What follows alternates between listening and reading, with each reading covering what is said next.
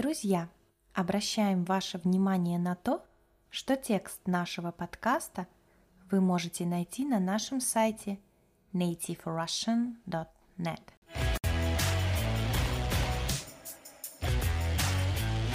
Всем привет! С вами на связи Настя. Друзья, мы регулярно получаем от вас сообщения с идеями для наших подкастов. Вы просили рассказать о системе образования в России. Мы стараемся прислушиваться к вашим просьбам и идеям. Как раз в этом подкасте я с радостью расскажу вам о том, как устроена система образования в России. Ребята, я приглашаю вас на занятия по русскому разговорному языку. На уроках мы обсуждаем невероятно интересные темы. Например, гендерные стереотипы, экология в мире, природные катаклизмы, дистанционное обучение и другие – Классы проходят каждую неделю. Занятие 90 минут. Все материалы для подготовки к разговорной практике мы предоставляем за несколько дней до урока. Переходите на наш сайт nativerussian.net и записывайтесь. Возвращаемся к теме подкаста. Итак, первая ступень образования в России – это дошкольное образование, то есть то, что человек получает еще до школы. Как правило, это детские сады. Сокращенно мы часто говорим «садик» – единственное число, или «садики» – множественное число – в нашей стране есть государственные сады и частные. В государственные детей берут с трех лет. Если родителям необходимо отдать своего ребенка в садик раньше, чем ему исполнилось три года, то можно найти частный сад, куда берут детей возрастом меньше. Каждая семья самостоятельно решает, в какой садик отдать своего ребенка.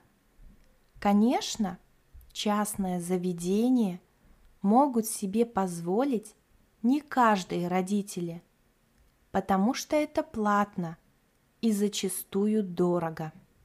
Кстати, интересный факт. Ребенок не обязательно должен ходить в детский сад.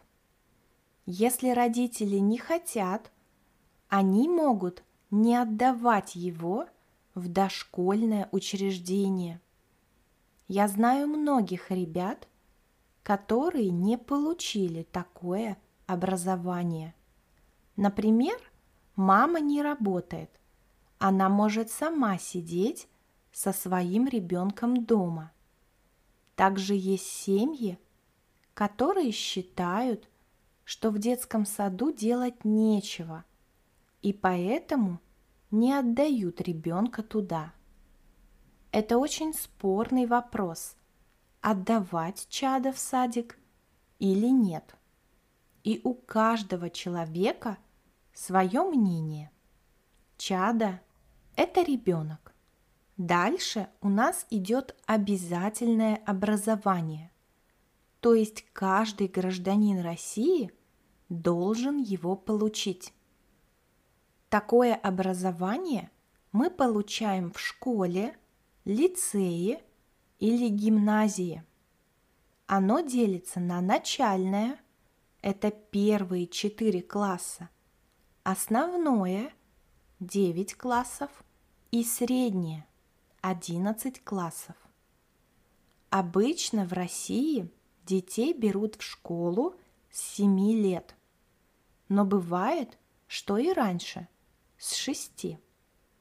Например, у Пети день рождения зимой, в декабре, а в школу дети идут в сентябре.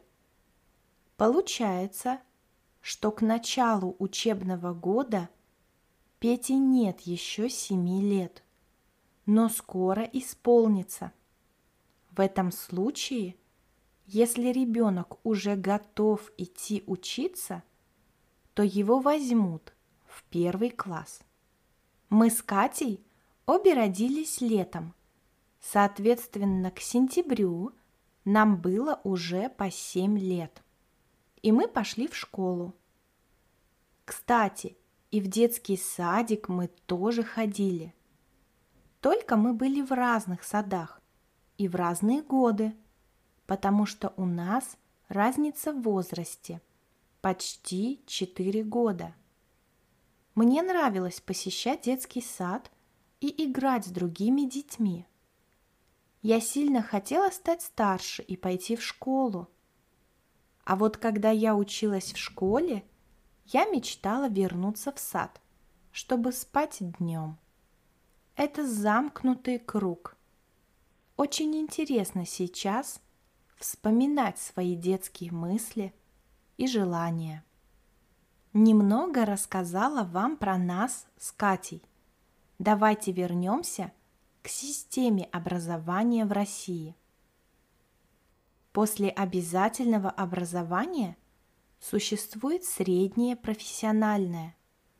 Оно направлено на подготовку квалифицированных рабочих, служащих и специалистов среднего звена – его можно получить после 9 классов основного или 11 классов среднего общего обязательного образования. Такое образование мы получаем в колледже или в техникуме. Учатся в таких учебных заведениях обычно 3 или 4 года – в зависимости от направления учебы. Хочу обратить ваше внимание на то, что среднее профессиональное образование не обязательное. Человек может получить либо его, либо после 11 классов поступить в высшее учебное заведение. Также – можно получить сначала среднее профессиональное, а затем высшее образование. Мы с Катей обе учились в колледже. После девяти школьных классов мы решили получать среднее профессиональное образование. Мы поступили в колледж и отучились там по три года – После этого мы также получили высшее образование. Таким образом, у нас есть по два образования. И последняя ступень в системе образования – это высшее. В России оно реализуется по трем уровням.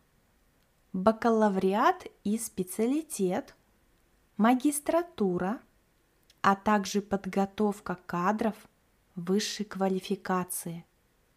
Обучение по программам высшего образования проводят академии, университеты, институты и другие образовательные учреждения и организации. У вас может возникнуть вопрос, что такое специалитет? Я знаю, что во многих странах такого понятия не существует.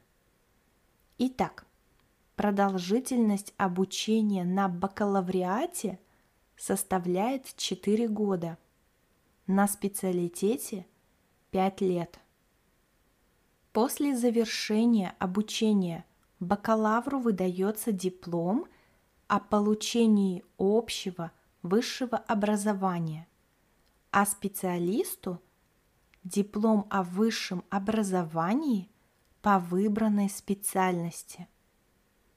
За рубежом, то есть в других странах, признают российские дипломы бакалавров и магистров, а вот дипломы специалиста нет.